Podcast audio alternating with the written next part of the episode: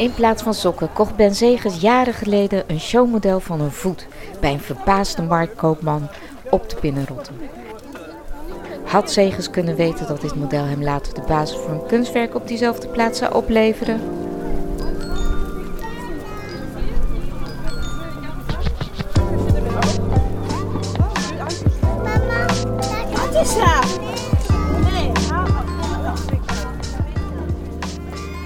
Kunstwerk van Ben met de poëtische titel Iedereen is dood behalve wij is een kunstwerk waarmee de stad een statement maakt. Een onophoudelijke oproep aan iedereen om er samen iets van te maken.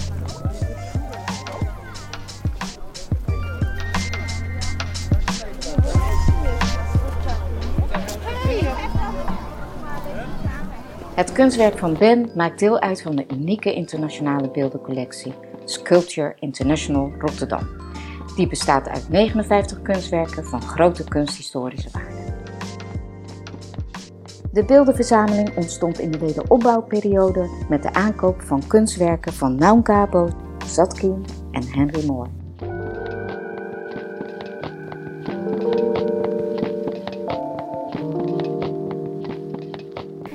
Deze sculpturen werden in de loop der jaren de hoofdrolspelers in een groeiende collectie, waarvan een deel te zien is op het beeldenterras langs de Westersingel. Het kunstwerk van Ben Zegers is een betekenisvolle aanwinst in deze rij gedurfde, aansprekende kunstwerken in de stad en voegt er een geheel eigen vorm, inhoud en functie aan toe.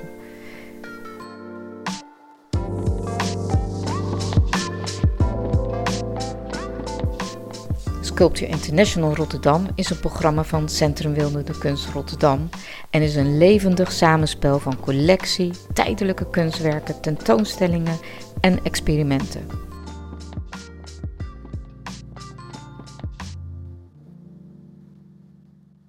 Iedereen is dood behalve wij. Dit is de titel van een werk op de Binnenrotte. Dat is precies waar Rotterdam ontstaan is, zo'n 750 jaar geleden. En ik ben gevraagd een kunstwerk te maken voor die plek. Dat is natuurlijk een grote eer, maar ook een uh, heel gedoe. En daar gaat deze podcast over, die dezelfde titel heeft. Iedereen is dood behalve wij. We hebben er lang over gedaan, over die titel. Heel gedoe. En meer uh, in de vraag of dat de titel ook moest worden. Ja of nee. Want het leek een beetje rauw, wat het ook is. Het is de meest nuchtere constatering die we kunnen doen als het om leven gaat. En daar gaat kunst eigenlijk over. Even kijken, wanneer was het? November 2014 ben ik gevraagd of ik daarover na zou willen denken. En dat is ook aan drie andere mensen gevraagd. En op 1 april 2015 hebben we gezamenlijk onze plannen gepresenteerd. En daar is een, uh, een plan uitgekozen en dat was mijn plan.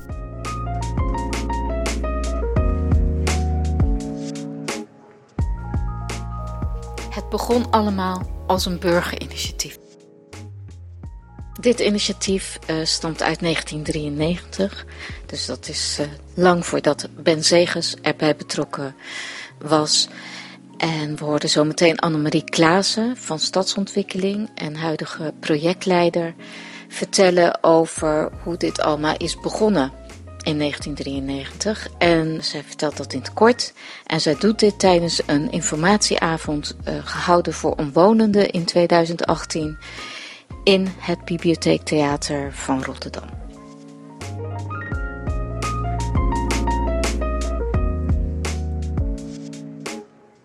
We zijn inmiddels 25 jaar verder. In 1993 is er een burgerinitiatief genomen door het uh, Comité Rotterdam om op de Binnenrotte een verwijzing te maken naar de ontstaansgeschiedenis van Rotterdam. In 1993 was de Binnenrotte ook net opnieuw ingericht. Dus dat ging niet helemaal samen. Dus bij de nieuwe herinrichting hebben we dat meteen meegenomen en is het nu het slotstuk uh, van de Binnenrotte. Nou, het burgerinitiatief is uh, Comité Rotterdam. En die hebben ooit ja, het initiatief genomen om te zeggen van ja, eigenlijk moeten we als Rotterdammers weten waar onze stad ontstaan is. En dat is op de Binnenrotte. Ja, er is heel veel, er is heel veel gebeurd. Het heeft heel lang geduurd. Maar ik denk wel dat een van de belangrijkste besluiten is geweest van oké, nu hebben we budget voor dit project. We hebben geld. En we hebben een locatie in de Nieuwe Herrenrichting aangewezen waar we dat kunstwerk kunnen realiseren. Dat zijn volgens mij denk ik wel twee belangrijke mijlpalen geweest.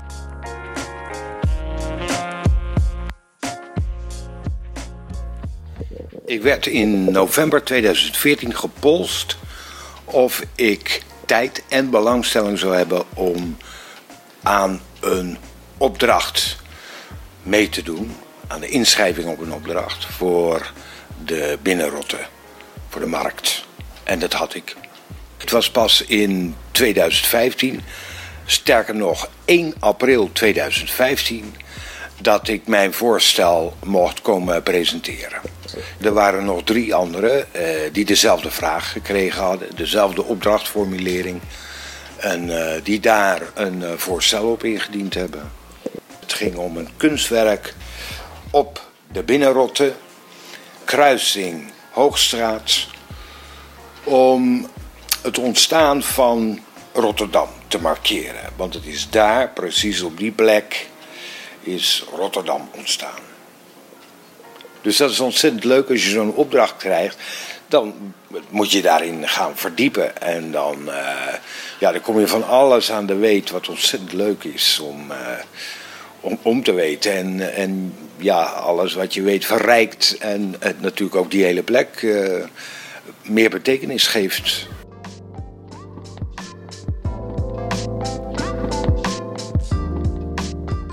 Ben Maaike Sier. Ik ben archeoloog in uh, Rotterdam. Ik werk al bijna uh, al meer dan twaalf jaar als archeoloog in Rotterdam. Ja, door archeologisch onderzoek in de stad zijn we heel veel te weten gekomen over hoe uh, Rotterdam ontstaan is. En heel belangrijk is de aanleg van de spoortunnel geweest, omdat dat zeg maar een ritsluiting was door de hele stad. En waar nu de binnenrotte is, daar stroomde vroeger het riviertje de Rotte. En in de 9e eeuw uh, ja, woonden er zeg maar, uh, uh, boeren langs die rivier de Rotte. En die boeren woonden in boerderijen op kleine terpjes langs de Rotte. En een van die terpjes hebben wij hier ook opgegraven onder de markthal. En bij de aanleg van de spoortunnel um, is ook een deel um, van die nederzetting Rotta teruggevonden. En daardoor zijn we heel veel te weten gekomen over het ontstaan van Rotterdam. En waar nu de binnenrotte is, dat was vroeger uh, het riviertje de Rotte. Die Rotte is in uh, 1870 uh, gedempt. En aan dat riviertje de Rotte lagen, ja, woonden mensen van de nederzetting Rotta in boerderijen langs de rivier. Nou, en die nederzetting Rotta die heeft niet zo heel lang bestaan. Op een gegeven moment werd het uh, gebied uh, te nat door alle ontginningen. Er zijn overstromingen geweest en op een gegeven moment uh, ja, is die nederzetting opgehouden te bestaan. Dan um, is men een tijdje weg geweest en op een gegeven moment is men teruggekomen en heeft men dijken aangelegd in dit gebied. En als sluitstuk van die maatregelingen is toen de dam in de Rotte aangelegd. En dat is eigenlijk de Schielandse Hoge uh, Zeedijk. En uh, zo ontstond het poldertje uh, Rotterdam. En ja, die dam die moest zeg maar ervoor zorgen dat het gebied niet meer overstroomde. Maar men moest ook in die dam moesten natuurlijk ook moesten sluizen worden aangelegd om het water te kunnen lozen op de Maas. En ook bij hoogwater kon de dicht om het water tegen te gaan. En uh, die dam is opgebouwd, door, uh, ja, opgebouwd met klei onder andere, maar ook heel veel scheeps, oud scheepshout, zeg maar, uh, van schepen die hier vergaan zijn. En dat scheepshout hebben we kunnen dateren. En dat is gedateerd in 1270. En daardoor weten we ook hoe oud die dam is. Dus ja, vanaf 1270 is zeg maar, ja, toen had men controle over dat water. En toen is die stad ontstaan. He, Dam in de Rotte, Rotterdam. En ging men op de Hoogstraat wonen. De, je zegt het al, Hoogstraat, dat was die Dam in de Rotte. Toen is men, uh, ja, rond 1300 woonden er een paar honderd uh, mensen op en rondom die dam. Nou ja, en daarna gaat de stad uh, groeien. dus dat zijn we vooral te weten gekomen door, door de aanleg van de spoortunnel. En onder andere door, door de markthal, waar we heel veel archeologisch onderzoek hebben gedaan.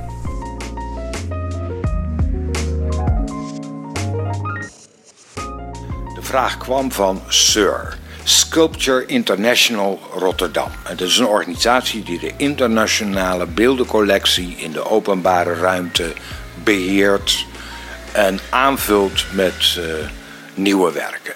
En zij hebben mij gevraagd, uh, namens, mede namens de dienst Stadsontwikkeling, dus van de gemeente, om uh, dat voorstel te doen.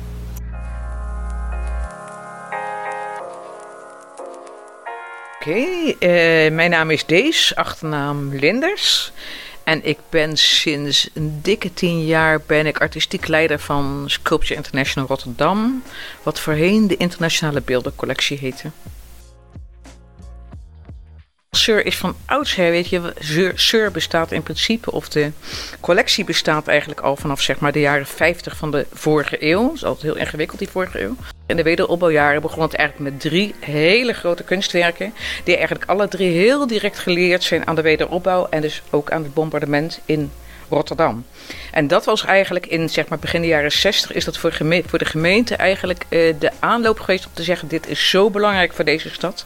Van die kolossale werken van hedendaagse, toen hedendaagse kunstenaars van faam dat we dit door moeten zetten. Dus toen hebben zij zelf eigenlijk gewoon uh, ja, een organisatie op poten gezet, waardoor er uh, eigenlijk vanaf dat moment incidenteel opdrachten gegeven werden aan kunstenaars door meestal adviescommissies. En soms waren die adviescommissies die waren tien jaar in leven. En soms waren ze al na een jaar lagen op een gat. En eigenlijk sinds... Um, wat is het precies? Ik zit er nu meer dan tien jaar. Eigenlijk sinds ongeveer 2009 is het een structurele organisatie geworden. De SUR is er eigenlijk gewoon dagelijks. En dat is heel goed, omdat je gewoon voortdurend het contact hebt met die beelden. En, maar dat maakt ook, weet je, dat we het programma eigenlijk veranderd hebben. Want die stad is natuurlijk veranderd. Het publiek is echt gigantisch veranderd. De publieke ruimte in Rotterdam is heel erg veranderd. Dus die beelden komen ongelooflijk in de verdrukking. Dus ook de mogelijkheid van mensen om gewoon stil te staan bij een statisch beeld is minimaal. En dat zie je ook. Dus je moet steeds meer moeite eigenlijk doen om een. Um, ja, om eigenlijk gewoon de, de, een kunstwerk te verzinnen of een kunstenaar gewoon te, ja, te selecteren eigenlijk die in staat is om met dat hele lastige gegeven van publieke ruimte op dit moment in Rotterdam om te gaan.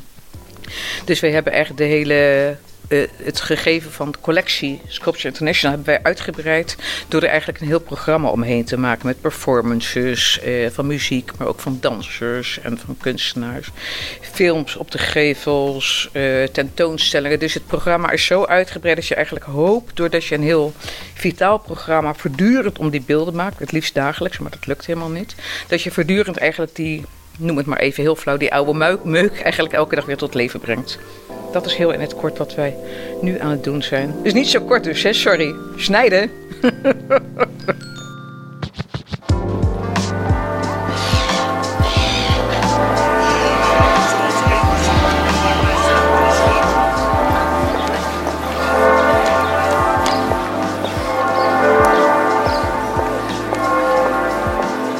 Deze podcast, Iedereen is dood behalve wij, is een productie van Erik Lindenburg en Clara Granda.